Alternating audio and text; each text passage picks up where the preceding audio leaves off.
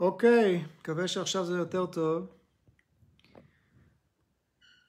סליחה על העניינים הטכניים. אה, רק רגע.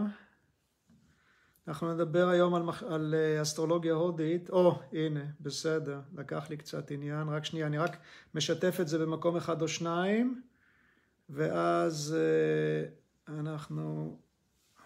שנייה.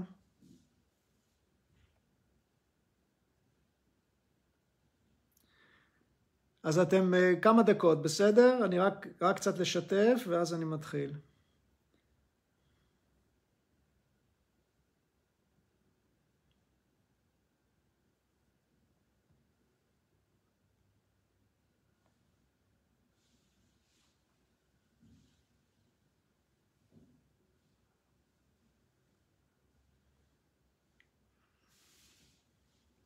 תשתו בינתיים כוס תה או משהו.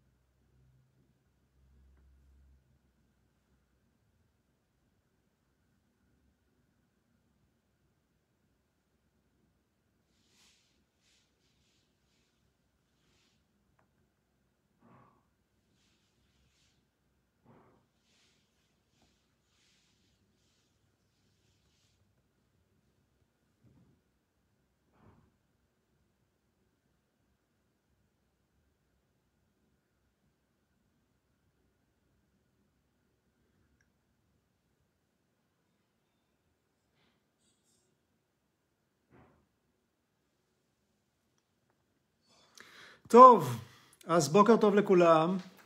סורי שלקח קצת להתחיל, אני פשוט uh, נתקלתי טיפה בבעיות טכניות. אז הנושא שלנו היום זה אסטרולוגיה הודית. Uh, אסטרולוגיה הודית זה תחום מעניין, אז uh, לפני שאני אתחיל אבל עם האסטרולוגיה ההודית, נדבר טיפה על, ה, על הוודות, כי בעצם האסטרולוגיה הוודית היא לקוחה מהספרות הוודית, וכדי להבין אותה כמו שצריך, אז כדאי שנבין קצת מאיפה היא לקוחה. אז פירוש המילה ודה זה ידע, אופס, פירוש המילה ודה זה ידע, ולא מדובר כאן על ידע אינטלקטואלי שאנחנו קוראים בספר, אלא על ידע טהור שהגיע לנו ממסורת מאוד עתיקה, המסורת הוודית של הודו.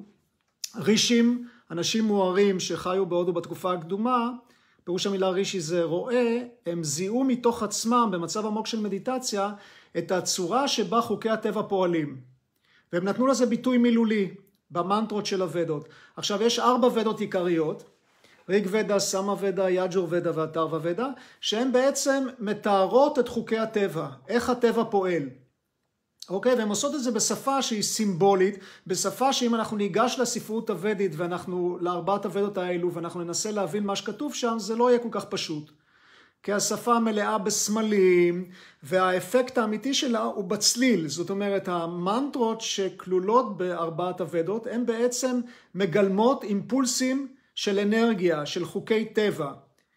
ש... ובטבע יש אה, לא מעט חוקים, כל הטבע פועל על פי העקרונות האלה שמובעים בארבעת הוודות העיקריות. אז זה היבט אחד של הספרות הוודית, שזה ארבעת הוודות העיקריות, הן נקראות גם שרותי, זאת אומרת מה שנשמע. כי הרישים שמעו את הצלילים האלה, זה לא שהם ישבו וחיברו אה, אה, איזושהי אה, שירה פואטית או משהו כזה, אלא הם שמעו בתוך התודעה, ברמה העדינה של התודעה שלהם, איך הצלילים האלה מתבטאים, איך חוקי הטבע מתבטאים בצלילים ראשוניים אפשר לומר, אוקיי? עכשיו, בוודות, בספרות הוודית יש למעלה מ-40 היבטים, אז ארבעת הוודות העיקריות אלו הם הכתבים עצמם, ואחר כך יש section, uh, יש חלק של הספרות הוודית שנקרא ודנגה. הפירוש של אנגה זה איבר, וודה זה, דיברנו על זה, ודה זה בעצם ידע טהור. המילה ודה באה משורש ויד, שפירושו לדעת. מדובר כאן על ידע טהור, על הבריאה, והוודנגות, מה שהן עושות, הן בעצם מלמדות כיצד להשתמש בזיהוי הוודי שמופיע בארבעת הוודות העיקריות. אז אמרנו, ארבעת הוודות העיקריות, הרישים שמעו את הצלילים, איך חוקי הטבע פועלים, והם נתנו לזה ביטוי מילולי. הוודנגות הן בעצם באות לקחת את הזיהוי הזה ולהפוך אותו למשהו יותר מעשי. אז יש כמה היבטים של ודנגות, ויאקרן, שיקשה, נירוקטה, זה היבטים של דקדוק. איך בדיוק להגות את הצלילים בסנסקריט, אם זה צריך להיות צליל גרוני או צליל דרך החך, איך אנחנו בעצם, מה החוקים של השפה, מה הצירופים, הסנדי השונים, כל הדברים שקשורים לדקדוק ולמבנה של שפה, הם נמצאים בשלוש, בשלושת ההיבטים האלה של הוודות שנקראים ויאקרן, נירוקטה ושיקשה. והם חשובים מאוד מכיוון שהרעיון הוא שהכהנים הברהמינים הוודים, ההודים, שרים את הוודות, הם על ידי זה יוצרים כל מיני השפעות שאני אדבר על זה בהמשך, וחשוב מאוד שהצורה שהם שרים את הוודה היא תהיה מדויקת, ולשם כך יש את כל החוקים האלו של איך בדיוק אה, לומר את הצלילים, לבטא אותם, ואיך להבין גם את השפה מבחינה דקדוקית. יש היבט נוסף שנקרא צ'נדס של הוודנגה, שהוא אה, תחום שעוסק במשקלים. יש משקלים שונים שבהם הוודה אמורה להיות אה, מזומרת, מזומרת אומרים? אה, זה יכול להיות אנושטוב או טרישטוב או גייטרי, משקלים במקצבים מסוימים, ושזה גם מאוד חשוב כשמבצעים את הביצועים הוודים, אה, שאני אדבר עליהם בהמשך, כדי לבטא את הוודה בצורה נכונה. ויש עוד היבט שנקרא קלפה, שאני אדבר עליו בהמשך, זה איך להשתמש באותם מזמורים כדי לבצע טקסים מסוימים, כדי להחיות את אותם חוקי טבע, וכדי אה, ליצור באמצעותם השפעה חיובית, לנטרל השפעות שליליות. אז דיברנו על חמישה היבטים של הוודנגה, וההיבט השישי נקרא ג'וטיש. מה הפירוש, קודם כל, מה פירוש המילה ג'וטיש? המילה ג'וטי זה אור, והסיומת שא היא מראה על הטוב ביותר. זאת אומרת שג'וטיש, פירוש, הפירוש המילולי של המילה זה האור הטוב ביותר. ג'וטיש אמורה להיות העין של הוודה. כפי שדרך העין אנחנו רואים את המציאות, כך בעצם השיטה הזאת שנקראת ג'וטיש, שזאת האסטרולוגיה הוודית העתיקה, מאפשרת לנו לראות את חוקי הטבע בצורה נכונה, ואיך הם מתבטאים בחיים של כל אחד מאיתנו. עכשיו, מה הכוונה האור הטוב ביותר? היכן נמצא האור הטוב ביותר הזה? אז האור הטוב ביותר, פטנג'לי ביוגה סוטרה מתייחס למושג הזה של אור שהוא הטוב ביותר, הוא אומר ג'וטי סמטי פרגיה. האור של התודעה הטהורה. זאת אומרת שהתודעה הטהורה שלנו, המקום הפנימי הזה בתוכנו, שעומד מעבר לאגו, מעבר לאינטלקט, מעבר לחשיבה הרגילה, הוא בעצם האור הטוב ביותר. הוא בעצם המקום הפנימי הזה שכל חוקי הטבע נמצאים בו. הוא בעצם התודעה הטהורה הזאת שפטנג'לי קורא לה סמאדי ובאופנישדות קוראים לה טוריה ובהיבטים שונים של הספרות הוודית יכולים לקרוא לה בשמות שונים, באופנישדות זה הטוריה, המצב הרביעי, ששם אנחנו בעצם חווים את האטמן, את האני האמיתי שלנו, אבל האור הפנימי הזה שוב הוא אור שנמצא בתוכנו, וזה בעצם המהות האמיתית של ג'וטיש, האור הפנימי שנמצא בתוכנו. עכשיו, הרעיון הוא שאם בן אדם מבוסס באור הפנימי הזה, ברמה הזאת של ג'וטי סמטי פרגיה, אז מתוך האור הפנימי הזה הוא יכול לדעת כל דבר. כל דבר שהוא ישים עליו את תשומת ליבו, הוא יוכל לדעת אותו מתוכו. מדוע?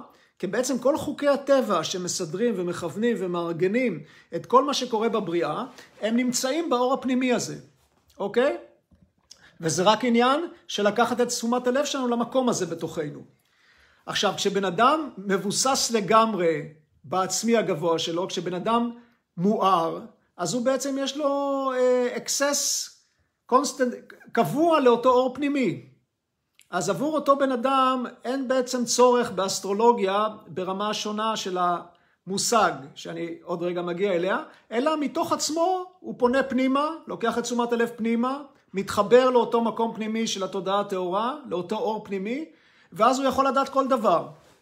ויש על זה לא מעט אה, עדויות, גם בספרות העתיקה וגם אנשים שהם חיים בהודו או במקומות אחרים, שהיה להם את הגישה לאותו אור פנימי. אבל הרישים הוודים שהביאו את כל הידע העצום הזה שנמצא בספרות הוודית היו אנשים מאוד מעשיים. והם ידעו שלהגיע למצב כזה של התבססות באור הפנימי זה לא דבר פשוט. זה לא דבר שכל אחד יכול להגיע לשם, או שזה לוקח זמן. זה יכול לקחת הרבה שנים או הרבה גלגולים, לא משנה מה, אבל בוא נגיד, אם אנחנו רוצים להיות מעשיים, צריך למצוא היבט נוסף של, שיאפשר לאנשים לדעת דברים על הצורה שבה חוקי הטבע מתפקדים, על איך הם מתבטאים בחיים שלנו, אוקיי? ואז, עקב ההתייחסות הזאת, המעשית, הם הביאו את כל הידע של האסטרולוגיה ההודית, הוודית, שזהו כבר ידע שהוא יותר קשור לחישובים מתמטיים, הוא קשור לבנייה של מפת לידה ולניתוח של מפת הלידה. אבל גם הידע הזה הוא לא ידע אינטלקטואלי שמישהו ישב וביסס איזושהי תיאוריה. הרישי או המר הרישי שהביא את האסטרולוגיה הוודית שמו היה פרשרה והטקסט הקלאסי הקנוני אפשר לומר של האסטרולוגיה הוודית נקרא פרשרה בריאת פרשרה הורה שסטרה ובטקסט הזה, פרש הרע, שהוא שייך למסורת ודית מאוד עתיקה, של מורים, אה, הוא בעצם אומר שהוא קיבל את כל הידע הזה של האסטרולוגיה שהוא הולך להביע בספר מברמה בורא היקום, אוקיי? שזה הכוח שברא את היקום, הוא שנתן לפרש הרע במצב עמוק של מדיטציה את כל הידע הזה של האסטרולוגיה הוודית. זאת אומרת, לא מדובר כאן שוב על ידע של, יש לו אלמנט אינדיבידואלי, שמישהו ישב בספרייה באוניברסיטה או במקום אחר ועשה פורמולציה של איזה שהם חוקים או משהו כזה. מדובר כאן על ידע שהוא נצחי, שאמור להיות נצחי, שהוא אמור להיות אוניברסלי, אוקיי? אז קודם כל זה חשוב להבין איפה ג'וטיש יושבת בתוך הסקאלה הזאת של הספרות הוודית. עכשיו, במה, מה הרעיון הבסיסי שעומד מאחורי השיטה הזאת? אנחנו יודעים בספרות הוודית, בכל, בהרבה מאוד היבטים, אם זה אופנישדות, אם זה בספרות היוגית, בפוראנות, מדברים על חוקי הקרמה. ואתם כולכם שמעתם את המונח קרמה, כולם משתמשים במילה הזאת. קרמה פה, קרמה שם, אבל הרעיון הבסיסי של הקרמה, של חוקי הקרמה, אומר שכל פעילות שאנחנו מבצעים יוצרת השפעה מסוימת, שחייבת לחזור אלינו במהירות יותר גבוהה או פחות גבוהה. כלומר, כפי שזורעים, כך קוצרים. זה אחד מההיבטים של חוקי הקרמה. כלומר, אם אנחנו פועלים בצורה חיובית, יצרנו השפעה חיובית, שבשלב זה או אחר של החיים האלו, או של חיים אחרים הבאים, כי התיאוריה של הקרמה מניחה שלפני החיים האלה היו חיים אחרים, ואחרי החיים האלה גם כן ייתכן שיהיו חיים הבאים, במידה והאדם לא משתחרר מבערות ולא מבוסס במצב של הערה. שאז הוא בעצם יוצא מהמחזוריות הזאת של לידה, של לידה ו, וחיים ומוות. ואז כשבן אדם נולד, הוא נולד עם קרמה מסוימת, ואז הוא מתחיל גם לאגור קרמה בחיים הנוכחיים שלו. זאת אומרת, למה? כי כל פעולה יוצרת את ההשפעה שלה. אז אם אנחנו ביצענו פעילות חיובית, יצרנו, יצרנו קרמה חיובית, אז באיזשהו שלב כזה או אחר, הקרמה הזאת צריכה לחזור אלינו בחזרה. זה כמו שאתה שולח מכתב, שלחת אותו, הוא חייב להגיע ל... למקום שייעדת אותו להגיע. אוקיי? זרעת הזרע של עץ תפוחים, תקבל תפוחים ולא בננות. יש סדר בטבע. זה החוק הקוסמי של הקרמה. עכשיו, חשוב להבין איך החוק הזה עובד, נכון? כי אם כל פעילות שאנחנו עושים יוצרת השפעה מסוימת, כדאי לדעת מתי ההשפעות האלו אמורות לחזור אלינו בחזרה. מדוע? כי אם נאמר יצרנו השפעות שליליות מסוג מסוים, והן אמורות לחזור אלינו בחזרה בצורה של אה, איזושהי בעיה בריאותית, או בצורה של אה, הפסד כספי, או בצורה של בעיות בזוגיות, או מה שלא יהיה, אז כדאי לדעת מראש מתי הבעיה הזאת תחזור אלינו. כי אם אנחנו לא נדע מראש, אז אנחנו יום אחד בבוקר נקום, ופתאום איזושהי אה, בעיה, ניתקל בבעיה מאוד רצינית. ש... ואתם מכירים את זה מהחיים, תחשבו רגע, כמה פעמים אתם עצמכם או אנשים אחרים שאתם מכירים, הכל היה טוב ויפה ופתאום בום, יש איזושהי השפעה שלילית, או גם השפעות חיוביות, פתאום מישהו זוכה בהרבה כסף, פתאום מישהו מצליח, אתם, אתם מבינים, הקרמה היא לא רק דברים שליליים שביצענו, גם דברים חיוביים, זה הולך בכל הכיוונים, אבל גם דברים חיוביים כדאי לדעת מראש מתי הם אמורים לבוא, כדי להתכונן אליהם כמו שצריך, נכון? אז בעצם מה שהרישים הוודים שהביאו את האסטרולוגיה הוודית, פרשרה ואחרים, הם רצו להבין כיצד הקרמה חוזרת אלינו בחזרה, וכיצד ניתן להבין מתי היא חוזרת, אוקיי? אז הם הלכו למצב עמוק של מדיטציה, ואז מתוך התודעה המוארת שלהם הם הגיעו לכמה תובנות. תובנה אחת, שכוכבי הלכת, שנקראים בסנסקריט גרהה, או גרהות, הם, כל אחד מהם אחראי לתחום קרמטי מסוים. אוקיי? מה זאת אומרת? עכשיו, אנחנו כשאנחנו מתייחסים לכוכבים, שבתאי, אה, יופיטר, אה, מרקורי whatever, אנחנו, אוקיי, יש איזשהו כוכב בשמיים שם, שעשוי מחומרים כאלו או אחרים, שיש לו צבע כזה או אחר, שרואים אותו בטלסקופ אחר וזה, וזה הסיפור. אבל בעצם, הרישים הוודים טענו שלא, הכוכבים האלו, כוכבי הלכת האלו, זה בעצם איזושהי ישות אנרגטית. עכשיו, הפירוש של המילה גרהה בסנסקריט זה משהו שהוא תופס. אז מה, למה, מדוע קוראים לכוכבי הלכת משהו שתופס? כי הם מסוגלים לתפוס את האדם דרך ההשפעה הקרמטית הזאת שהם יוצרים. ולפעמים התפיסה הזאת יכולה להיות לא כל כך נעימה, כשהקרמה היא קרמה שלילית, לפעמים התפיסה הזאת יכולה להיות כמו חיבוק נעים ואוהב, אוקיי? אבל בגדול יש פה את העניין של תפיסה, הם תופסים. עכשיו, כל אחד מהכוכבים קשור לתחומים קרמטיים מסוימים. אני לא אעבור כאן על כל הדברים, כי אנחנו נצטרך לשבת פה בקורס שלם של הרבה פגישות, אבל סתם שקבלו מושג. שמש לדוגמה, כוכב החם, הכוכב העוצמתי הזה שבלעדיו לא, לא ניתנים בעצם, לא ניתן לחיות כאן על פני האדמה, הוא נותן את האור ואת האנרגיה ואת הפרנה לכל הבריאה. השמש קשור לעוצמה, למנהיגות. בתקופות העתיקות המלכים הקדמונים היו נוהגים לשאת על דגלם את, את, ה, את הצורה, את הציור של השמש. רמה שמלך באיודיה, אה, מלכים בתאילנד, מלכים במצרים, היו כולם קשורים לשולשלת מלכי השמש. השמש קשורה למלוכה, להנהגה, לעוצמה, קשורה לאבא, היא קשורה למלך הפיזי, או למנהיג של המדינה, אוקיי? הירח, שזו אנרגיה, גם כשאתם מסתכלים על הרקיע ואתם מסתכלים על הירח בלי לדעת כלום, אתם מרגישים אנרגיה שהיא יותר רכה, נכון? ביחס לשמש. אז הירח קשור לרגש, הירח קשור לאימהות, הירח קשור לשינויים מנטליים, עליות וירידות, כפי שברקיע חצי חודש הוא מתמלא, חצי חודש הוא מתמעט, אז הירח קשור לכל הדברים האלו. כוכב חמה, מרקורי, קשור לתקשורת, קשור לחוש הומור, קשור ל...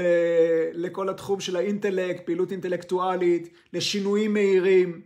ונוס, שוקרה בסנסקריט, קשור ליופי, לאומנות, למיניות, לאסתטיקה, להרמוניה. אה, שבתאי, שני בסנסקריט, קשור להגבלות, קשור ליוגה, קשור למוקשה, להארה, קשור לסבל, קשור לעיכובים, קשור לתנועה איטית. יופיטר, גורו בסנסקריט, קשור, או צדק בעברית, קשור לידע, קשור למורה רוחני, קשור לרוחניות, קשור להרחבה של דברים, קשור לשפע, הוא הכוכב המיטיב ביותר. מה עוד יש לנו? אה, האסטרולוגיה הוודית לא מתייחסת לנפטון, אורנוס ופלוטו, לכוכבים הרחוקים האלה. אין התייחסות לכוכבים האלו. לעומת זאת, הם מקנים חשיבות רבה שמקבילה להתייחסות לכוכב לכת, לראש דרקון וזנב דרקון, שזה בעצם לא כוכבים, אלא נקודות גיאומטריות של... טוב, לא חשוב כל ההסברים. ראו וקטו, ראש דרקון וזנב דרקון, הם כוכבים שיש להם חשיבות רבה, הם מצביעים ראש דרקון מראה את הייעוד שלנו, את הדרמה שלנו בחיים הנוכחיים, הוא יוצר גם בעיות, הוא יוצר כל מיני uh, דברים שקשה להסביר אותם מבחינה הגיונית, ערפל, עיכובים, uh, זנב דרקון, קשור לקרמה שאנחנו מביאים מהחיים הקודמים, uh, וקשור גם למוקשה, להערה. אז אלו הכוכבים. עכשיו, וזה היה ממש על קצה המזלג, כי כל כוכב קשור גם לאבן חן מסוימת, כל כוכב קשור למתכת מסוימת, לעזבי מרפא מסוימים, לצבע מסוים, לכיוון מסוים, לאלף ואחד דברים, אוקיי? אז זאת אומרת, בתוך המערכת הזאת של תשעת הגרהות, כוכבי הלכת, אנחנו בעצם יכולים לאתר את כל התופעות שקיימות בטבע. אוקיי? אז אני פשוט תמצתתי כמה נקודות כאילו משמעותיות או חשובות ביחס לגרהות, לכוכבים, אבל יש עוד הרבה אחרים. עכשיו בוא, בוא רגע נביא, אז זה היבט אחד של מפת הלידה, זה הכוכבים, כוכבי הלכת. היבט שני, זה הרשים. הרשים זה הסימנים האסטרולוגיים. ואתם יודעים, כאן זה אותם סימנים, אותם מזלות, כמו שמתייחסים אליהם באסטרולוגיה המערבית. טלה, שור, השמות שלהם אחרים, טלה זה מש, שור זה ורישה וכן הלאה. התכונות של הסימנים האסטרולוגיים האלו, יש קצת שינויים בין ההבנה הוודית לבין ההבנה המערבית, כי בגישה ההודית מייחסים לדוגמה לסימנים האסטרולוגיים את האיכויות של הדושות, של הוואטה פיתה קאפה, את האיכויות של היסודות השונות, השונים שקיימים בטבע, הם קשורים לאיכויות, כל כוכב קשור לאיכות מסוימת של חוק טבע, לדבע מסוים, דרך הכוכב ששולט באותו מזל. אז יש שינויים. אני לא, שוב, אני לא יכול להיכנס לזה כאן, אבל יש שינויים בהבנה, אבל יש הרבה דברים שהם דומים מבחינה של התכונות של הסימנים האסטרולוגיים. אז זה נקרא רש"י, שזה הסימנים האסטרולוגיים, המזלות, ו-12 יש, ויש את 12 הבבות, שהבבות זה הבתים. ה-360 מעלות של הזודיאק מחולקים ליחידות של 30 מעלות, וכל 30 מעלות כאלו זה בית אסטרולוגי. שגם במפה האסטרולוגית בשיטה המערבית יש את הבתים האלו, רק שהחלוקה שלהם והחישוב שלהם הוא, אחר, אה, וכל בית קשור לתחומים מסוימים בחיים. אז הבית הראשון זה לדוגמה האישיות שלנו והבריאות שלנו ואיך העולם מסתכל עלינו. הבית הראשון מאוד חשוב כי זה בעצם בשיטה ההודית זה האופק, אוקיי? אז תמיד בודקים את האופק כדי לקבל תמונה אה, כבר מבדיקה ראשונית על האישיות של הבן אדם. הבית השני קשור לדיבור, הבית השני שני קשור לכסף, להתבטאות, לתזונה, למשפחה שבן אדם יוצר. הבית השלישי קשור לאחים צעירים ולנסיעות ולכתיבה ולאומץ. בקיצור, כל אחד מהבתים קשור לנושאים מסוימים. אז אנחנו כבר נמצאים כאן בחלוקה כזאת של, זה אבני היסוד של השיטה, של האסטרולוגיה. יש את תשעת הכוכבים, 12 בתים, 12 מזלות. עכשיו, בנוסף לכך, השיטה ההודית מתייחסת ל-27 קבוצות קבועות של כוכבים, זה נקרא בשיטה ההודית נקשטרות. זה דבר שלא מתייחסים אליו באסטרולוגיה המערבית, למיטב ידיעתי. אה, כל אחת מהקבוצות כוכבים האלו היא קשורה לאיכויות מסוימות, ויש לה חשיבות מאוד רבה באסטרולוגיה הוודית. מה החשיבות? תראו, לדוגמה, אנחנו אומרים, בן אדם מסוים, הירח שלו נמצא בטלה, אוקיי? אז בסדר, אז עכשיו, אנחנו יכולים למצוא אלפי אנשים, או מאות אלפי אנשים, נכון? שהירח שלהם בטלה. אז מה זה אומר? שלכולם יהיו את אותן תכונות? אז בשיטה ההודית זה נהיה יותר מפורט, מכיוון שכל סימן אסטרולוגי, טלה לדוגמה, כל סימן אסטרולוגי הוא מורכב משתיים וחצי נקשטרות, אוקיי? זאת אומרת, השלושים מעלות של הסימן האסטרולוגי מחולקות, ובתוכם אנחנו יכולים למצוא שתיים וחצי נקשטרות. עכשיו, כל נקשטרה, אמרנו, יש לה תכונה מסוימת, אוקיי? אז לדוגמה, לקחנו את טלה, אז השוויני, שהוא יושב בטלה, יש לו, זה הנקשטרה הראשונה, יש לה כל מיני תכונות, הוא, הוא, הוא, הוא עושה דברים בצורה מהירה, והוא קשור לדברים שקשורים לריפוי, זאת אומרת שמי שהשוויני לדוגמה יהיה דומיננטי במפה שלו, הירח שלו, שלו לדוגמה תשב בהשוויני, אז יהיה לו את האימפולס הזה ללכת, לעשות דברים בצורה מהירה, לפעמים מהירה יותר ואינטנסיבית יותר מדי, הוא, יהיה, הוא יתעניין בדברים שקשורים לריפוי וכן הלאה. לעומת זאת אם הוא נמצא בנקשטרה אחרת באותו סימן אסטרולוגי, אז הסיפור יהיה אחר לגמרי, כי עוד פעם, כל נקשטרה יש לה תכונות אחרות. עכשיו, זה עוד יותר מפורט אפילו מהחלוק, אז זה כבר, אנחנו מוסיפים, במקום שיש לנו 12 חלוקות למזלות, אנחנו מכפילים 12, אז יש לנו, כל, וכל מזל 2.5, אנחנו מגיעים ל-27 חלוקות. אז אתם מבינים, כל המערכת נהיית הרבה יותר משוכללת. עכשיו, כל נקשטרה, בכל נקשטרה, יש לה ארבע, ארבע פדות, ארבע תת חלוקות בתוך הנקשטרה. שזה מוסיף עוד רמות של פירוט לתוך הסיפור. זאת אומרת, ההתייחסות הזאת לקבוצות כוכבים קבועות, היא כבר נותנת לנו, מרחיבה את כל ההתייחסות וההבנה של הסימנים האסטרולוגיים ושל המיקום של הכוכבים בתוך, ה, בתוך ה, מפת הלידה.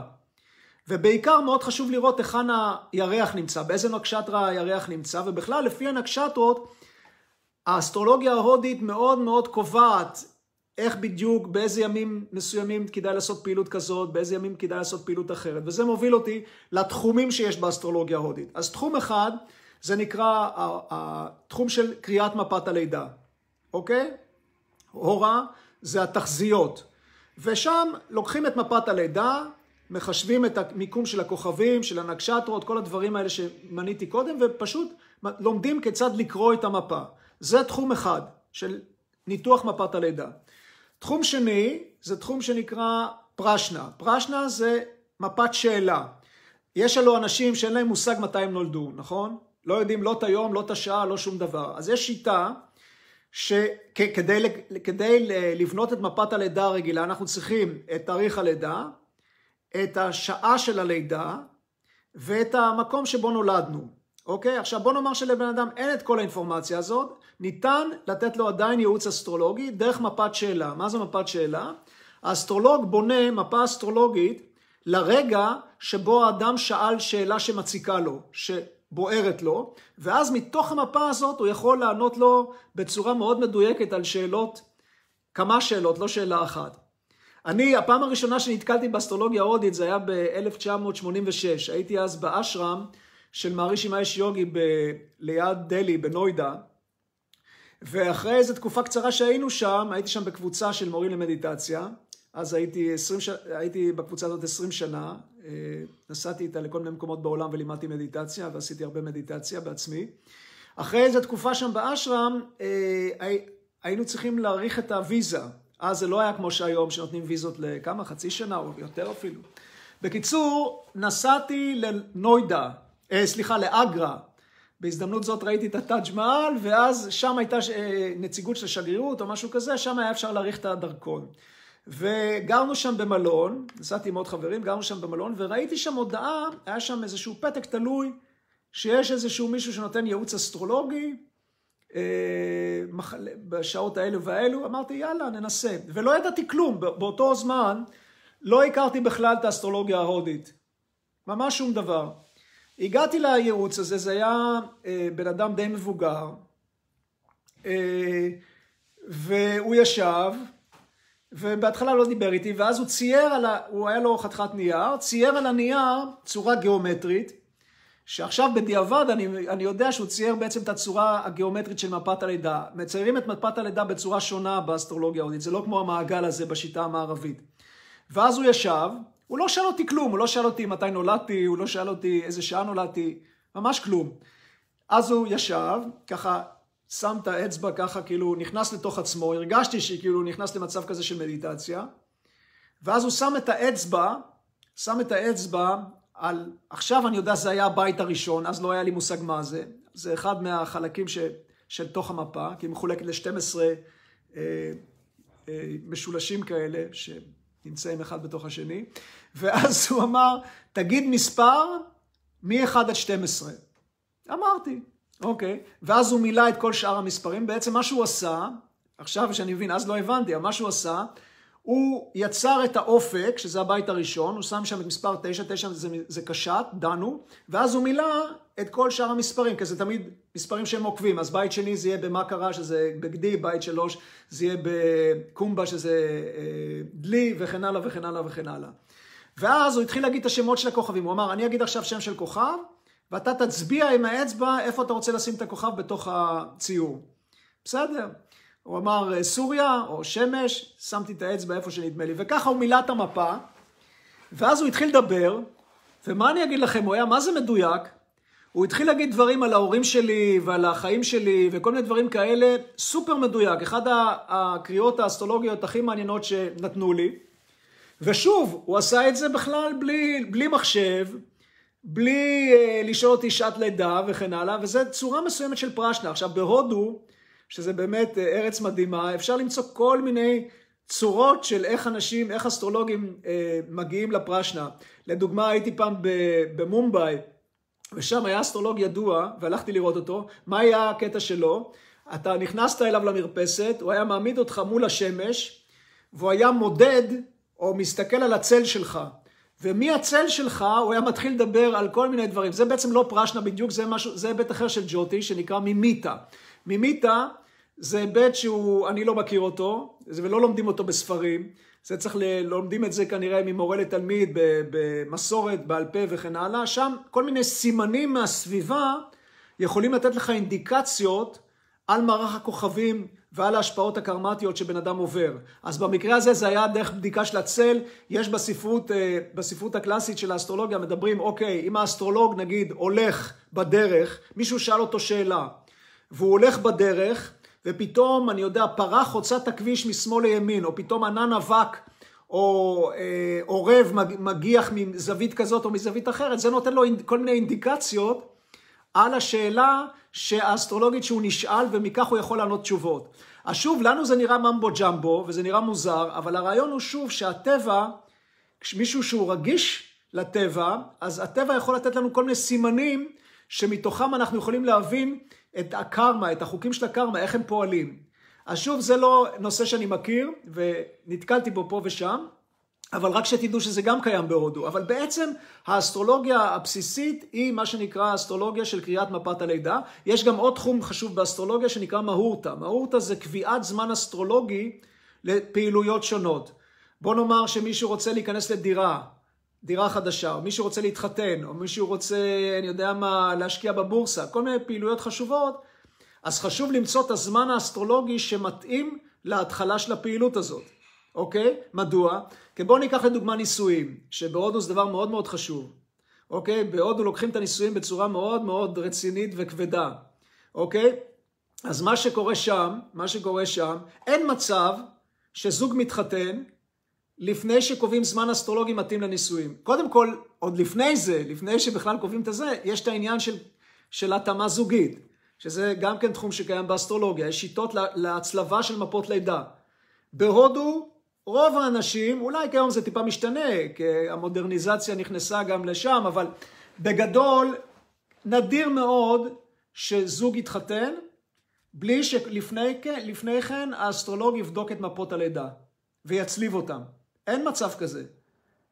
כי, אני אספר לכם עוד סיפור בהקשר הזה, אני קצת עובר מסיפורים לסיפורים, אבל לא נורא. אני. מתי זה היה? ב-1990, הייתי שוב בהודו, הייתי במדוראי בדרום הודו, לימדתי שם מדיטציה טרנסצדנטלית יחד עם עוד מורה משוודיה, ואנחנו שם אה, שכרנו דירה מזוג, שניהם היו עורכי דין, שהם גם כן תרגלו מדיטציה טרנסצדנטלית, הזכירו לנו את הדירה, ומשם היינו יוצאים, היינו מלמדים במפעלים, בעיר, בכל מיני מקומות כאלו. בקיצור, יום אחד הזוג הזה, אושה וג'גנטה, החביבים, הזמינו אותנו לאיזושהי אה, מסיבה אצלהם בבית. עכשיו אנחנו נוסעים אליהם הביתה, הם היו ככה, אה, היה להם בית יפה, הם היו כמובן שניהם עורכי דין, הרוויחו יפה, חיו יפה.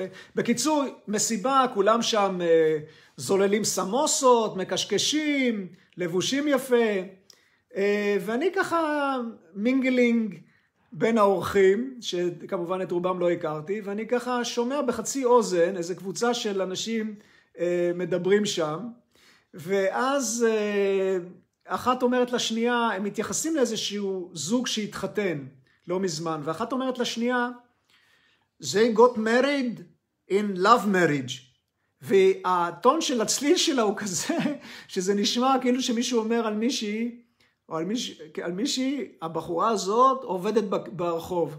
עכשיו, אני לא קלטתי במה מדובר, מה, נכון? זה נשמע נחמד, הם התחתנו מתוך אהבה, עבורנו במערב זה האידיאל, נכון? שזוגיות נחמדה, הכל טוב, הכל יפה, אהבה, שושנים, פרחים, ציפורים, אבל מה, אז אחר כך, אני לא אמרתי כלום, כי אני ראיתי שכולם מגיבים לזה כאילו שזה ברור מאליו על מה היא מדברת. אבל אחרי זה שאלתי את אושה, המארחת, אמרת לה, מה, מה זה העניין הזה? מה, למה הם מדברים ככה על, על אהבה בצורה כזאת? אז היא אמרה, תשמע, אהבה, אהבה לפי הבנה שלנו קשורה לירח. מבחינה אסטרולוגית. שוב, האסטרולוגיה שם, בדרום הודו, גם בצפון, אבל בדרום הודו, היא מאוד מאוד קשורה לחיים היומיומיים, אני אדבר על כך בהמשך. אז היא אמרה, האהבה קשורה לירח. עכשיו, מה אנחנו רואים עם הירח? אנחנו רואים שהירח חצי חודש מתמלא, חצי חודש מתמעט. מה זה אומר? שיש שם איזושהי אנרגיה שהיא לא יציבה. זאת אומרת, ש... וזה אנחנו מכירים בחיים, עם רגש, אוקיי? היום אנחנו יכולים להיות מאוהבים עד מעל הראש, מחרתיים משהו קורה, משהו זה, הכל נשכח. זאת אומרת, אם אנחנו מבססים קשר רק על התנודות האלו שקשורות לרגש, אנחנו בבעיה. כי אם אנחנו מתייחסים, ושם מתייחסים ליום, הסבירה, כאן אנחנו מתייחסים לנישואים בצורה מאוד מאוד גבוהה, זה כאילו איזשהו משהו קדוש אפילו אפשר לומר. אז אנחנו רוצים לבסס את זה על משהו שהוא יותר גבוה מרק התייחסות לרגשות. וזאת ההתייחסות של אסטרולוגיה, וזאת ההתייחסות, זה גם קשור למשפחות שם, כי דיברתי על זה בסרטון הקודם שדיברנו על דרמה, שנגיד מישהו שהוא במעמד מסוים, אז על פי המסורת הוא יתחתן בדרך כלל רק עם אנשים במעמד שלו. יש כל מיני יוצאי דופן, אני לא אכנס לזה עכשיו, אבל האסטרולוגיה היא גם כן כאן כלי מאוד חשוב. כי מה שהאסטרולוג עושה, הוא לוקח את שתי המפות, ויש מערכת שלמה של אינדיקציות שהוא צריך להשוות בין המפות. איך הנקשטרה של הגבר מתאימה לנקשטרה של האישה. הנקשטרה זה אומר קבוצת הכוכבים הקבועה שהירח נמצא בעיקר, שם עושים את ההשוואה. איך, אה, האם יש קוג'ה דושה? קוג'ה דושה זה קומבינציות מסוימות שמאדים יוצר הפרעות לנישואים. מאדים שהוא כוכב שהוא מאוד חם, מלא אש, שהוא נמצא במקומות מסוימים במפת הלידה, כמו לדוגמה בבית השביעי או בבית הראשון, הוא יוצר קוג'ה דושה, שזה הפרעה לנישואים. עכשיו, להרבה אנשים יש את זה, אבל אם לשני בני הזוג יש את זה, אז זה מבטל אחד את השני. אז יש המון אה, יוגות או צירופים שמבטלים את הקוג'ה דושה. אז בקיצור, יש המון המון דברים שצריך להתייחס. כשקובעים התאמה זוגית. אוקיי? עכשיו, אה, עוד סיפור בהקשר הזה, כשהייתי אז בתמיל נדו, היו לי שכנים שהם היו מבשלים לנו את הארוחות. כי לא, איפה שאנחנו גרנו, א', לא היה לנו זמן, וב', גם לא היה לנו שם את, ה, אה, את הכלים ואת הזה, היינו שם רק לתקופה מסוימת, אז הייתה משפחה שהייתה מבשלת לנו. והייתה להם בת, שהיא הייתה לדעתי משהו כמו 25 או משהו כזה, והיא עדיין לא התחתנה. עכשיו, בדרום הודו, ובכלל בהודו, 25 זה כבר, זה לא כמו אצלנו. 25 זה כבר, הפעמון מצלצל ל-SOS, שזה כבר דחוף להתחתן. בקיצור, היא לא התחתנה, ואיך שם בכלל, איך שם בכלל אה, מוצאים שידוך? בדרך כלל זה דרך הודעות בעיתונים. אז גם כן, כשהייתי שם, אני זוכר, קניתי בסוף שבוע אחד את האינדו, שזה העיתון, אה, עיתון נפוץ שם, וככה אני מדפדף בעיתון, אני מגיע לאזור של ה... של ה... איך זה נקרא? נו, הלוח. דרוש, של דרושים וזה, וגם שידוכים. אז סתם מתוך סקרנות, אני קורא כאילו את המודעות של השידוכים. אז זה כתוב בצורה מאוד מצחיקה ומוזרה, שבהתחלה לא הבנתי. כתוב נגיד שם של אה, בן אדם, אה, סוברמניה, וואטאבר, ואז במקרים רבים כתוב מספר, נגיד 20 אלף או 30 אלף או משהו כזה, אחר כך כתוב את הגוטרה שלו, את, ה, את, ה, את המעמד שאליו הוא שייך, שזה לא רק המעמדות הארבע הידועים האלה, שזה הקשטריה, שהברמינים, קשטריה, ויישיה, שודרה, זה לא רק זה, זה בכל אחד מהמעמדות האלו, הכתות האלה, הכיתות האלה בתוך המערכת הוודית, יש המון המון תת חלוקות של כל מיני סקשנס uh, uh, כאלה, יחידות כאלה שקשורות ל... ל, ל נגיד לברהמינים או לקשטריה וכן הלאה, והם בדרך כלל אוהבים, רוצים, צריכים או רוצים להתחתן אחד עם השני. בקיצור, מה זה המספר הזה בהתחלה? שאלתי, מישהו אומר, זה מה שהוא מרוויח לחודש, כי להודים זה מאוד חשוב, כדי שהמצב הכלכלי יהיה בסדר אחרי זה. בקיצור, מה שרציתי לומר, לספר על השכנה הזאת שלנו, כתוב, קראו לה פרסנה, אה, המשפחה קיבלה, לא זוכר כמה, נראה לי משהו באזור של 100, 100 מפות, אה, וכתוב בהודעות האלה, נא שילחו פרטים אסטרולוגיים. ואז, נאמר, ההורים של החתן או של הכלה, לא משנה, שולחים את הפרטים, תאריך לידה, שעת לידה, מקום לידה, ואז מעבירים את זה לאסטרולוג, והוא בודק את ההתאמה האסטרולוגית. אותה בחורה, שהייתה שכנה שלנו, איזה 100 מפות לא הצליחו למצוא התאמה אסטרולוגית. מה לעשות? כבר היו מיואשים.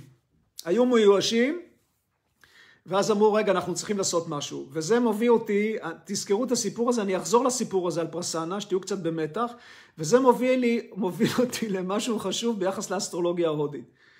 משהו שבכלל לא קיים באסטרולוגיה המערבית, וזה בעצם לב ליבה של האסטרולוגיה ההודית. וזה מה שנקרא הדרכים למניעה של השפעות קרמטיות שליליות וחיזוק של השפעות חיוביות. אוקיי, אז כשאתה הולך לאסטרולוג בהודו, בדרך כלל, הוא לא כמו שאתה הולך לאסטרולוג במערב, שהוא מתחיל לדבר איתך על המבנה הפסיכולוגי שלך ועל כל מיני דברים, ומה עברת פה ומה עברת שם, זה לא מעניין אותם. שם, אתה הולך לאסטרולוג, זה כמו ללכת לרופא. כי האסטרולוג פשוט מסתכל על מפת הלידה ורואה איפה יש בעיות, אילו כוכבים יוצרים את הבעיות, אילו צירופים יוצרים את הבעיות, יש, זה, זה תהליך מורכב להבין את זה. ואז הוא נותן המלצות. ההמלצות האלה גם כן קשורות לספרות הוודית. אתם זוכרים שדיברתי על כך שג'וטיש היא אחת מששת הוודנגות, ותיארתי את הוודנגות אחרות, ואמרתי יש ודנגה שנקראת קלפה. מה זאת הוודנגה הזאת ואיך זה קשור לג'וטיש? זו ודנגה שמתעסקת באיך אנחנו יכולים להשתמש בידע הוודי שנמצא בארבעת עובדת העיקריות האלה, כדי ליצור השפעות חיוביות בחיים שלנו, כדי לנטרל השפעות שליליות. אמרנו, הצלילים הוודים האלו הם מבטאים חוקי טבע מסוימים, אוקיי? אז אם אנחנו נדע איך להשתמש בצלילים האלה, אנחנו יכולים לעורר חוקים מסוימים, אנחנו יכולים לנטרל השפעות שליליות, אנחנו יכולים לחזק השפעות חיוביות, אוקיי? ושם בספרות הזאת של הקלפה, שהיא גם, היא בספרות הוודית היא מופיעה, מופיעה גם בהיבטים אחרים, כמו בברהמנות לדוגמה, יש פירוט של טקסים, פירוט מאוד מאוד מדויק של איך בדיוק לבצע טקסים מסוימים שבהם מחיים חוקי טבע. הטקסים האלה נקראים יגיות. בטקס... ויש כל מיני סוגים של יגיות. יש כאלה שנעשים בשקט, יש כאלה שנעשים על ידי זה שנוסחים כל מיני מנחות לאש, תוך כדי חזרה על מנטרות. עכשיו, הטקסים האלה מאוד מורכבים, מכיוון שזה לא רק המזמורים שהם שרים שם והמנטרות שהם שרים שם, אלא זה גם חומרים שמשתמשים. לכל, אתם זוכרים שאמרנו שלכל כוכב יש חומרים מסוימים. אז סתם לתת לכם דוגמה, יגיה של שבת... לשבתאי, לסאטורן, לשני. אה, שבתאי קשור בטבע לזרעי זרעים של סומסום שחור, אוקיי? עכשיו, כשהם עושים יגיה לשבתאי, הם מבעירים אש, שהאש זה גם כן איכות מסוימת של חוקי הטבע, נקראת אגני, שהיא קשורה לטרנספורמציה. זאת אומרת, על ידי כך ש... ואז הם נוסחים מנחות לתוך האש, תוך כדי שירה של מנטרות, שהמנטרות האלה קשורות לשבתאי. אז קורים כאן כמה דברים במקביל. קודם כל הם מבטאים צלילים, שהצלילים האלה מבטאים אנרגיה או תדירות אנרגטית שקשורה לחוק הטבע הזה, לשבתאי. במקביל לשירה הזאת של המנטרות, הם נוסחים, זורקים לתוך האש כל מיני חומרים, בין השאר גם את הזרעים האלה של אה, סומסום שחור, שזה בעצם מייצג את שבתאי. מה שהאש עושה, היא יוצרת כאילו טרנספורמציה ברמה האנרגטית, ואז שבתאי כאילו, האיכות האנרגטית הזו של שבתאי, שמייצגת חוק טבע מסוים, ובמקרה הזה אנחנו רוצים אה, שהוא ייצור השפעה מיטיבה, וינטרל את ההשפעות השליליות שהוא יצר, האיכות האנרגטית הזאת כאילו מרגישה שמחה כשהיא קיבלה את המנחה הזאת של חומרים שקשורים אליה, ושל המנטרות של הצלילים האלו, שהם צלילים ראשוניים, שהרישים זיהו מתוך עצמם במצב עמוק של מדיטציה שמייצגים את שבתאי, ואז נוצר איזשהו אפקט אנרגטי. אגני, האש יוצרת טרנספורמציה אנרגטית, שמביאה בעצם את התוצאה, את, האפ... את האנרגיה הזאת לשבתאי, ואז שבתאי יוצר השפעה מיטיבה על האדם. אז זה תחום שלם שנקרא יגיות, ויש המון סוגים של יגיות. יש יגיות שפשוט שרים מנטרות. עכשיו, כשמדברים על מנטרות, רק לא להתבלבל, יש כל מיני סוגים של מנטרות במסורת הוודית, ואני מדבר עכשיו על מנטרות שיש להן משמעות מסוימת ברמה העדינה שלהן. יש מנטרות אחרות, כמו, כמו לדוגמה מנטרות שמשתמשים לדוגמה במדיטציה טרנסצנדנטלית. אני מורה למדיטציה טרנסצנדנטלית 42 שנה, ושם אנחנו משתמשים במנטרות שאין להן משמעות, שיש להן רק תדירות של צליל, שהיא לוקחת את תשומת הלב שלנו פנימה, ומאפשרת לנו להפנות את תשומת הלב פנימה במדיטציה ולחוות את המקום השקט הזה בתוכנו, את המקום הזה של האור הפנימי שדיברנו עליו. יש, יש, יגיות, יש יגיות שבהם אה, נוסחים חומרים לאש, יש יגיות שרק קבוצה גדולה יושבת וחוזרת בשקט מאות ואלפי פעמים על מנטרות שקשורות לשבתאי, יש בריג ודה, בסמה ודה, יג'ור ודה ואתרווה ודה, יש סוכתא, יש פרק מסוים שהוא מוקדש לענב הגר"א, לתשעת הכוכבים האלו. אז יש יגיות שמשתמשים בחלק מסוים מהסוגתא הזאת, או בכל הסוגתא הזאת. בקיצור, יש, זה, זה תחום שלם וענקי של חוקים. זה, ה, מי שמבצע את היגיה, יש כל מיני תפקידים. זה שיושב מול האש וזורק את, ה, את החומרים פנימה, יש לו תפקיד מסוים. יש אחד שיושב כל הזמן בצד בשקט, ככה בתוך עצמו, ומשגיח שכל התהליך הוא נכון. כל מיני חוקים, כל מיני דברים, מציירים, בדרום הודו בעיקר, מציירים כל מיני צורות גיאומטריות, ינטרות, על האדמה של היגיה לפני האש, שהן קשורות לאותה איכות אנרגטית שאותה אנחנו רוצים להחיות. בקיצור, זה סיפור ענקי בפני עצמו, שהחוקים האלה, שוב, זה לא שאיזה מישהו שם ישב, איזה מורה שם ישב, איזה ניו אייג'ר ישב והחליט שהוא עושה ככה, עושה אחרת. זה הכל מתואר בכתבים של אלפי שנים, בני אלפי שנים בספרות הוודית, שזה נחשבת לספרות העתיקה ביותר של המין האנושי. זה נמצא בקלפה, זה נמצא בברהמנות וכן הלאה.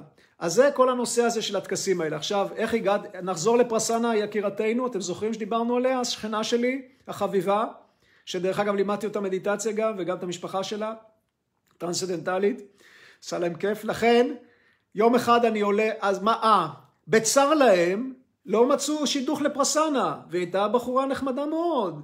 היא אה, אה, עבדה ב, כמתכנתת, הייתה בחורה אינטליגנטית, יפה, כל המעלות בקיצור, אבל לא מצאו. בקיצור, בצר להם, פנו לאסטרולוג, אמרו, ג'וטישי ג'י, we want to do some יגיה. עכשיו, זה לא כזה פשוט, כי הטקסים האלה הם לא בהכרח תמיד אה, זולים, גם להודים, גם בהודו.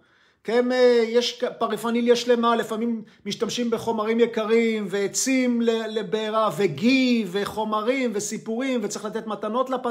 בקיצור, זה תהליך שיכול להיות מאוד אה, מורכב ומאוד אה, גם לא זול. בקיצור, החליטו ללכת על זה.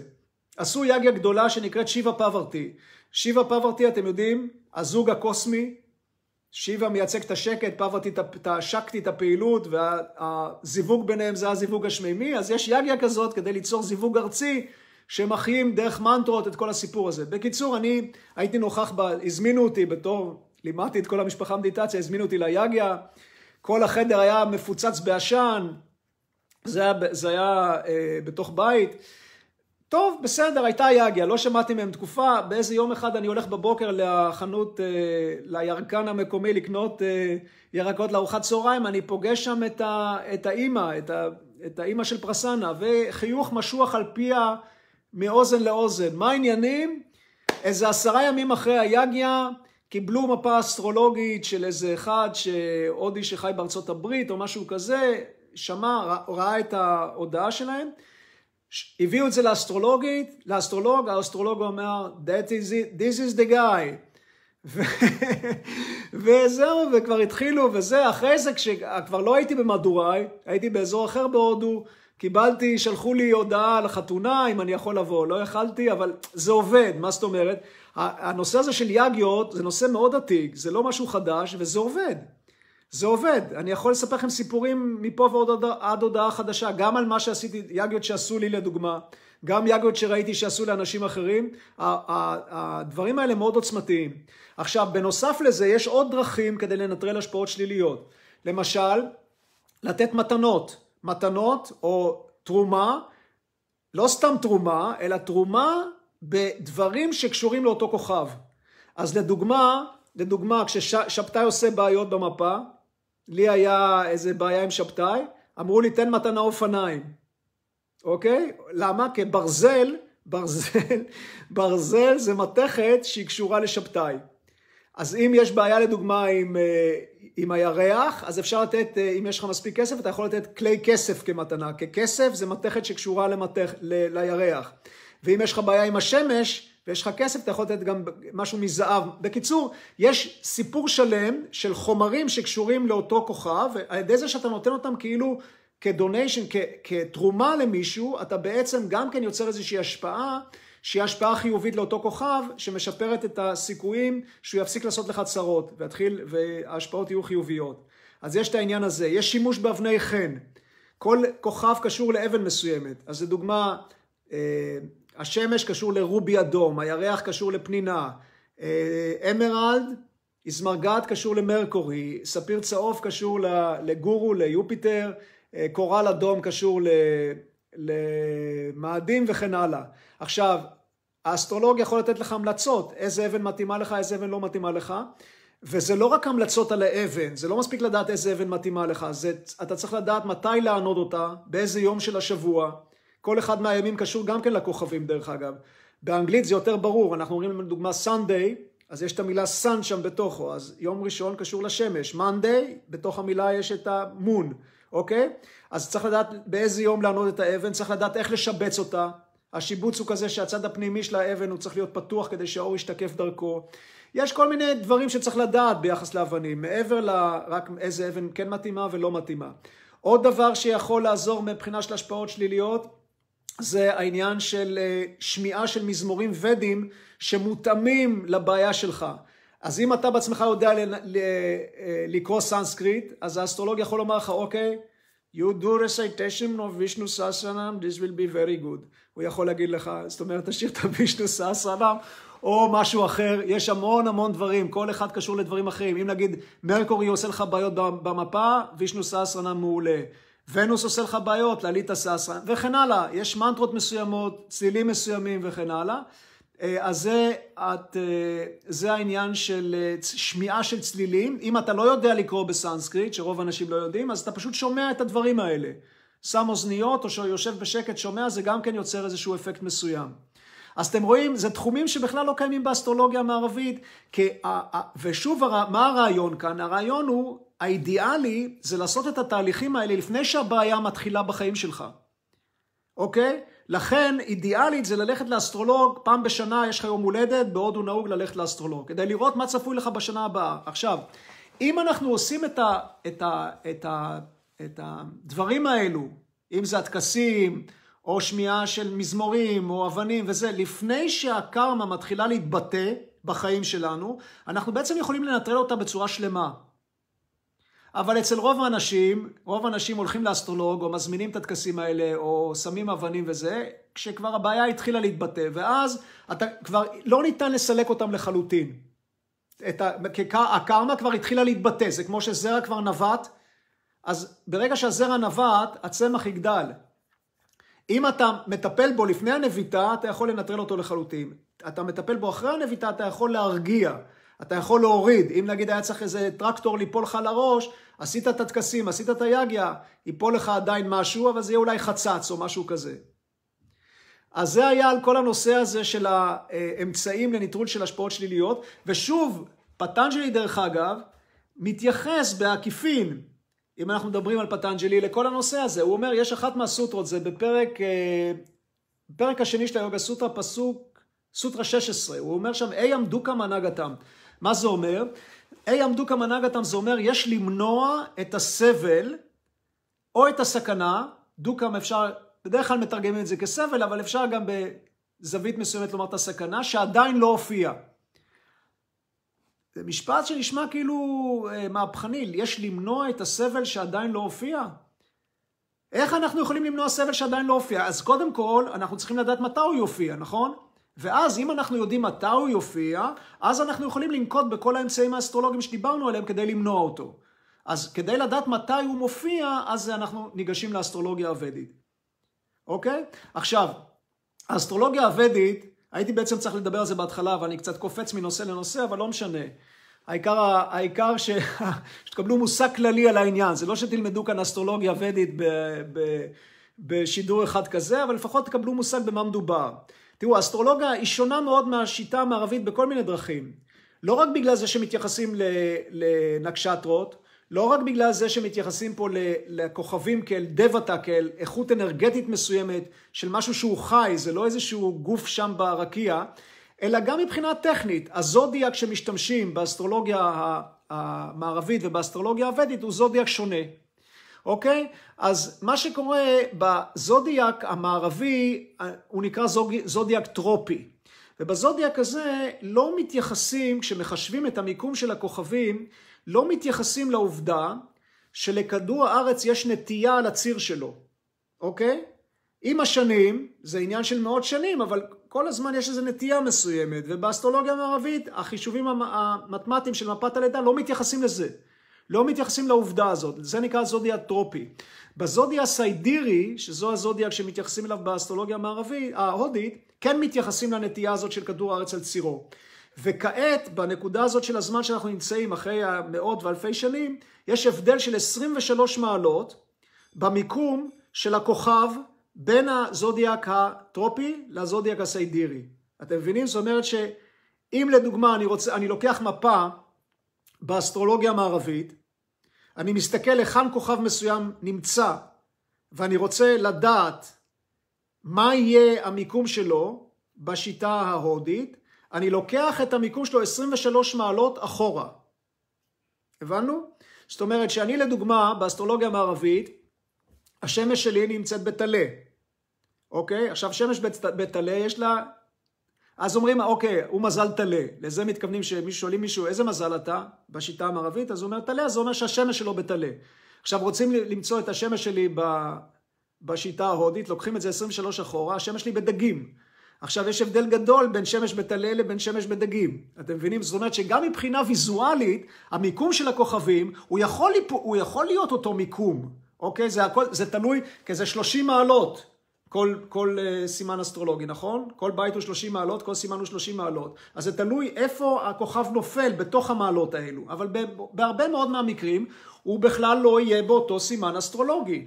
אז קודם כל מהבחינה הזאת המפה נראית אחרת. המיקום של הכוכבים יכול להיות שונה לגמרי. החוקים שבהם קוראים את המפה, החוקים שונים גם כן. באסטרולוגיה המערבית ובאסטרולוגיה ההודית יש היבטים אחרים לגמרי. הצורה שבה מחשבים את ה... איך הכוכבים הם נמצאים בתוך סימנים אסטרולוגיים ובתוך בתים, אבל הם לא נמצאים רק שם, הם מסתכלים גם על בתים אחרים. אז באסטרולוגיה המערבית זה קשור לזוויות וכל מיני דברים כאלה, באסטרולוגיה ההודית זה אחר לגמרי. הכוכבי, ההיבטים של הכוכבים הם שונים לחלוטין. אמרנו כבר יש הבדל בעניין של הנקשטרות. הבדל מאוד משמעותי הוא גם בצורה שנותנים, שיוצרים חיזויים אסטרולוגיים. באסטרולוגיה המערבית איך עושים חיזויים אסטרולוגיים? לוקחים את מפת הלידה, נכון?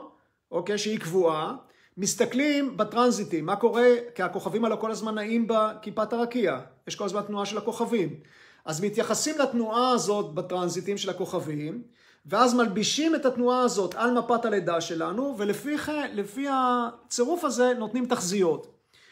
באסטרולוגיה ההודית, השיטה הזאת של הטרנזיטים, זה נקרא גוצ'ר, היא רק 25% מהתמונה הכללית, רק 25% מהתחזיות, כשהשיטה העיקרית היא נקראת וימשות הרידשה, שזאת שיטה שממנה נותנים את התחזיות, שזו שיטה מתמטית מאוד אלגנטית ומאוד מורכבת, שהיא מחלקת את החיים שלנו לתקופות של כוכבים. זאת אומרת שמהלידה אנחנו יכולים לראות באיזה תקופת כוכבים גדולה נולדנו, זה נקרא מהדשה. בתוך התקופה הגדולה הזאת יש תקופה יותר קטנה, אנטרדשה. בתוך האנטרדשה יש תקופה עוד יותר קטנה שנקראת פרטיאנטה דשה וכן הלאה, וזה ממשיך. בדרך כלל בקריאה אסטרולוגית מתייחסים לשלושת התקופות העיקריות האלה, מהדשה, אנטרדשה, פרטיאנטה דשה. עכשיו, בכל רגע נתון אנחנו יכולים להבין באיזה תקופה אסטרולוגית הבן אדם נמצא, מה התקופה הפנימית המשנית ומה התקופה השלישית, ולפי זה אנחנו נותנים את התחזיות האסטרולוגיות. זה, זה הכלי העיקרי, זה יותר מ-50 אחוז מהווה במשקל של בדיקת המפת הלידה, שעל ידי כך אנחנו נותנים את התחזית. גוצ'ר, הטרנזיטים, עוד 25, ויש עוד משהו שנקרא ורשפל, שזה מפה שנתית. שגם למפה הזאת אנחנו נותנים איזושהי התייחסות שאנחנו יוצרים את התחזית האסטרולוגית. אוקיי? אז אתם מבינים, כבר כאן אתם רואים שהשיטות פשוט שונות. השיטות שונות. עכשיו, זה מתבטא גם בקריאה האסטרולוגית. תראו, עוד פעם, אסטרולוגיה מערבית, דיברתי על זה. וגם יש אסטרולוגים אה, הודים, שבסדר, מישהו בא, מתחילים להסביר לו, אתה כזה ואתה כזה, ופה יהיה כך ושם יהיה אחרת, ו... ההבנה של המפה היא ברמה כזאת של כל מיני אירועים חיצוניים וכל מיני אה, אולי מבנים פסיכולוגיסטיים של האדם וכן הלאה. היופי של האסטרולוגיה ההודית, וזה מה שהדליק אותי בשיטה הזאת, ולכן למדתי את השיטה הזאת, ואני מאוד מתחבר אליה, זה הנושא שאתם דרך מפת הלידה, אתה בעצם יכול להבין את הקרמה שהבן אדם מביא לחיים האלו, ואתה יכול להבין את הדרמה שלו, אתה יכול להבין מה הייעוד שלו בעצם בחיים. איזה תחום של החיים זה תחום שנכון לו להתמקד בו, להתעסק בו, איזה תחום של חיים הוא כזה שעל ידי התחברות אליו או התעסקות בו, אדם יוכל להגשים את עצמו. האדם יוכל בעצם לפתח את התודעה שלו. האדם בעצם יוכל דרך ההתעסקות הזאת להגשים את עצמו ברמה הרוחנית גם. זאת אומרת, השיטה ההודית היא שיטה מאוד רוחנית. היא שיטה בעצם של הבנה של ההיבטים המאוד עמוקים של החיים שלנו, שהיא יכולה לסייע לנו בהרבה מאוד דברים בחיים, פשוט גם לפתח את התודעה. כי בעצם, שוב, המטרה היא פה, של האסטרולוגיה הזאת, היא להביא אותנו לאותו אור פנימי, לאותו, לאותו ג'וטי סמטי פרגיה שפטנג'לי מדבר על זה, שמתוך האור הפנימי הזה אנחנו בעצם מפתחים את התודעה שלנו. אז גם דרך הניתוח של מפת הלידה, אנחנו גם מקבלים פרספקטיבה שונה על כל החיים, מכיוון שכל התפיסה שלנו של זמן משתנית. אתם יודעים, בדרך כלל בחיים אנחנו מתייחסים, אוקיי, השנה הזאת, שנתיים וכן הלאה. פה, כשאנחנו נכנסים לתוך מפת הלידה ואנחנו מבינים אותה יותר, אנחנו פתאום, אז תפיסה שלנו של זמן היא מתרחבת ומתרחבת ומתרחבת. וזה עושה משהו לתודעה שלנו. אז עצם הלימוד של האסטרולוגיה ההודית הוא לימוד שהוא מאוד רוחני, הוא מאוד מרחיב את התודעה שלנו. הוא מאוד מאפשר לנו לראות היבטים של החיים שלא חשבנו עליהם. ויש לזה המון, עם, עם, אה, המון אפל, אה, אפליק, אה, נו, יישומים בחיים המעשיים. לדוגמה, ברמה בריאותית. אנחנו יכולים לראות, אמרנו, את הדושות, את אבני היסוד האלה שמרכיבים את הפיזיולוגיה שלנו, שזה אבטה פיתה כאפה, מי שמכיר קצת האיורבדה. היסודות, אבטה זה יסוד אוויר וחלל, פיתה אש ומים וכאפה אדמה ומים. אז דרך המפה האסטרולוגית אנחנו יכולים לראות איך זה מתבטא בחיים שלנו. הרופא האיורבדי, הוויידיה, הוא בודק את זה על ידי הדופק. הוא לוקח ככה בשלוש אצבעות את הדופק, ודרך הדופק, מי שקיבל אימון, בה, התאמן בו, למד את השיטה של האיורבדה, יכול להגיע להבנה איך הדושות פעילות. דרך המפה האסטרולוגית אפשר לעשות את זה מבחינה אסטרולוגית. אוקיי? להבין אם יש יותר וטה או יותר פיתה או יותר כאפה ובאיזה תקופה גם הדושות יהיו בקומבינציות שונות. אתם מבינים? זאת אומרת, מה שיפה בשיטה של האסטרולוגיה ההודית שבעצם הרבה מאוד מההיבטים של ידע מעשי שנמצאים בספרות הוודית, אנחנו בעצם הם נמצאים באסטרולוגיה הוודית ולכן באופן מסורתי מי שהולך ללמוד אסטרולוגיה הודית בהודו, שזה דבר דרך אגב מאוד ארוך, שעושים את זה ברמה אקדמאית, כדי להגיע למצב של אסטרולוג מיומן, זה כמו בדיוק ללכת ללמוד רפואה. שבע שנים או משהו כזה, כי זה ים של ידע.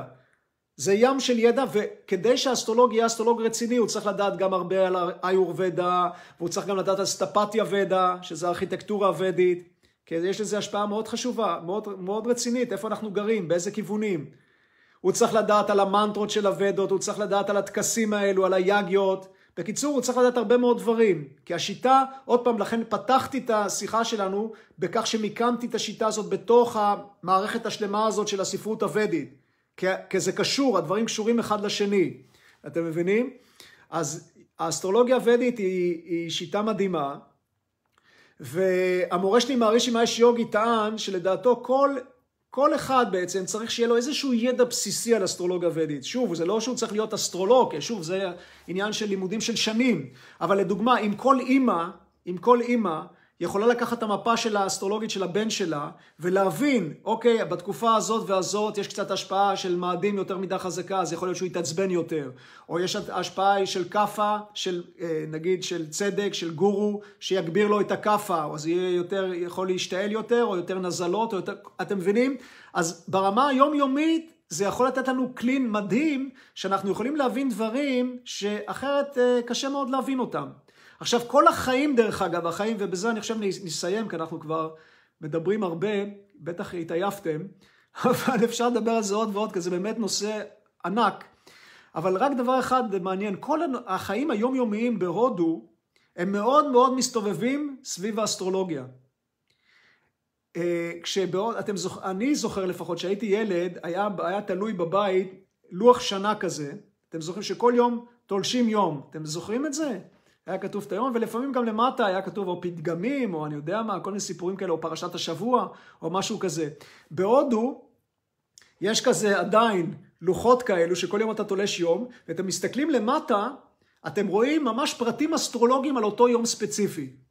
מה שמאוד חשוב לדוגמה זה איזה טיטי היום, לאיזה טיטי היום קשור. מה זה טיטי? טיטים זה הפאזות של הירח. יש הפאזות של הירח כשהוא מתמלא, אז כל יום כזה של ההתמלות שלו, 15 יום שבהם הירח הולך ומתמלא, כל אחד מהם זה טיטי מסוים. ולכל טיטי כזה יש איכות אנרגטית מסוימת. כל טיטי כזה קשור לחוק טבע, לדבע מסוים. וזה ממש משפיע על החיים היומיומיים בהודו. לדוגמה, אני אתן לך סיפור, מהתקופה שהייתי במדוראי, הייתי הולך שם לפעמים למקדש של מינקשי, זה מקדש מאוד גדול, מאוד מפורסם שם במדוראי. יום אחד, זה היה באמצע שבוע, יום רגיל, nothing special, כי בדרך כלל בסוף שבוע המון אנשים באים למקדשים האלה. אז אז אתה יכול לצפות שיש שם תנועה גדולה של אנשים וזה וככה.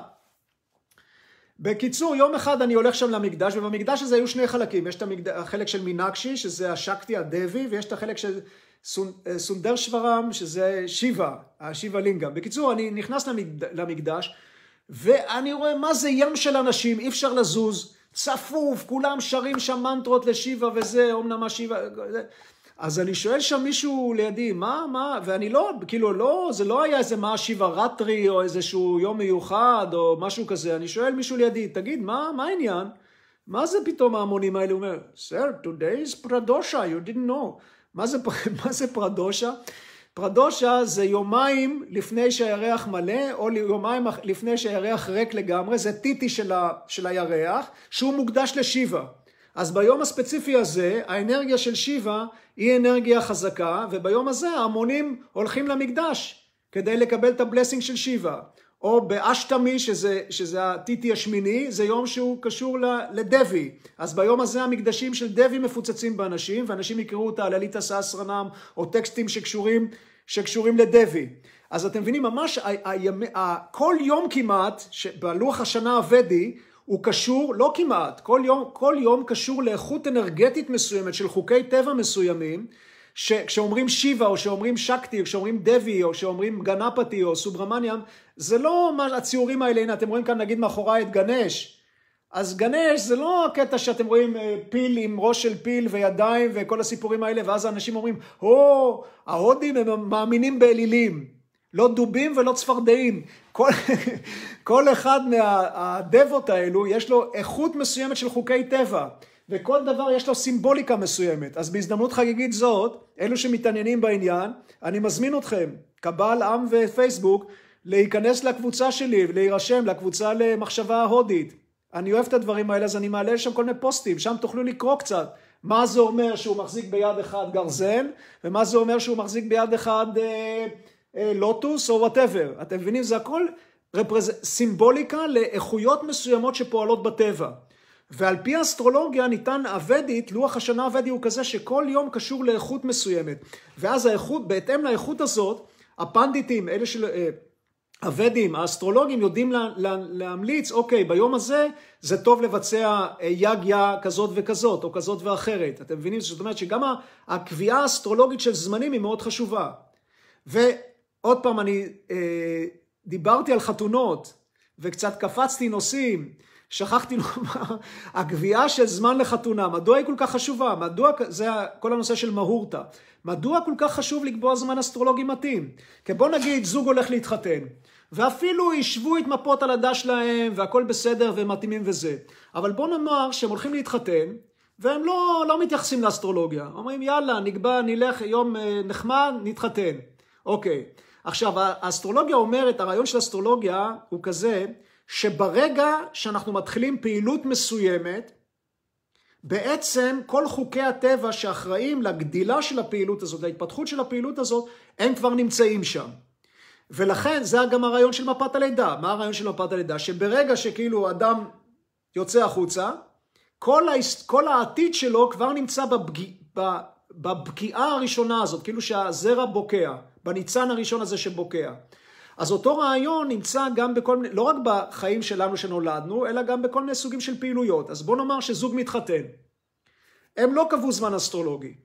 והרגע שבו החתונה מתרחשת, שאצלנו זה יהיה החופה, אצל, אצל ההודים זה דברים אחרים, לא משנה. אנחנו, אם נגיד אנחנו יוצרים מפה אסטרולוגית לאותו רגע, שהמפה הזאת בעצם תראה לנו מה יהיה העתיד של אותו אירוע, איך הניסויים האלה יתפתחו. אז בואו נגיד שיצרנו מפה אסטרולוגית ואנחנו מתבוננים בו, בה, ואנחנו רואים שבבית שבע, שזה בית של ניסויים, יושב שם שבתאי בנפילה. יש שבתאי, שני במש. מש זה טלה, כששני נמצא במש, בטלה הוא בנפילה. זאת אומרת, הוא יוצר השפעות שליליות, מפה ועד הודעה חדשה. אז מה זה אומר? זה אומר שאפילו אם היה אסטרול... התאמה אסטרולוגית טובה בבני... בין בני הזוג, אם הם יתחתנו ברגע כזה, צפויות בעיות מפה ועד אה, הודעה חדשה. אתם מבינים?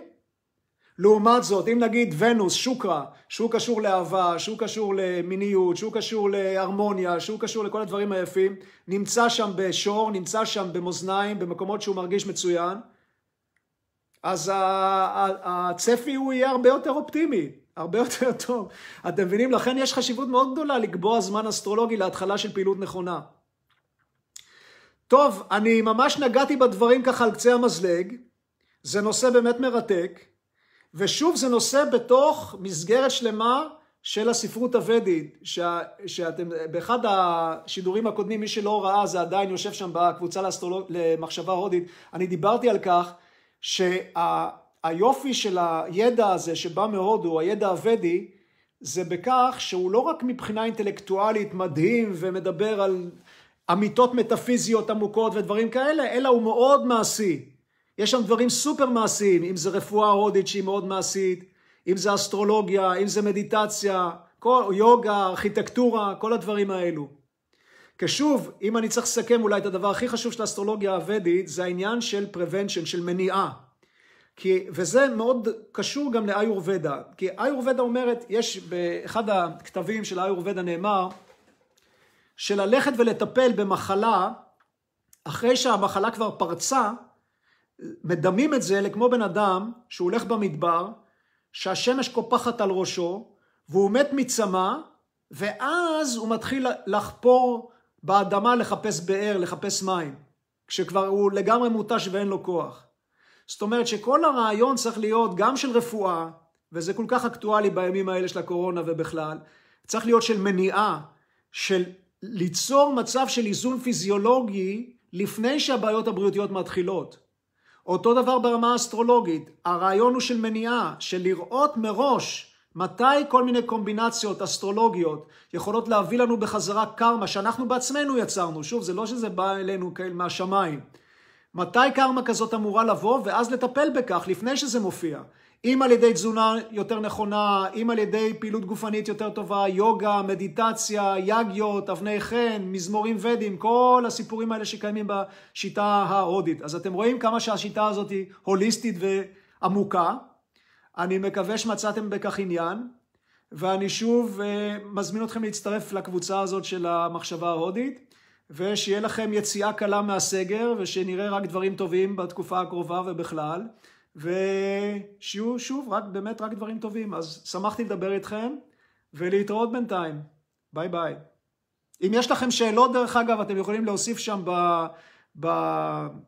נו, בפייסבוק, בפיד, אני אשמח לענות לכם. אז להתראות בינתיים. ביי ביי.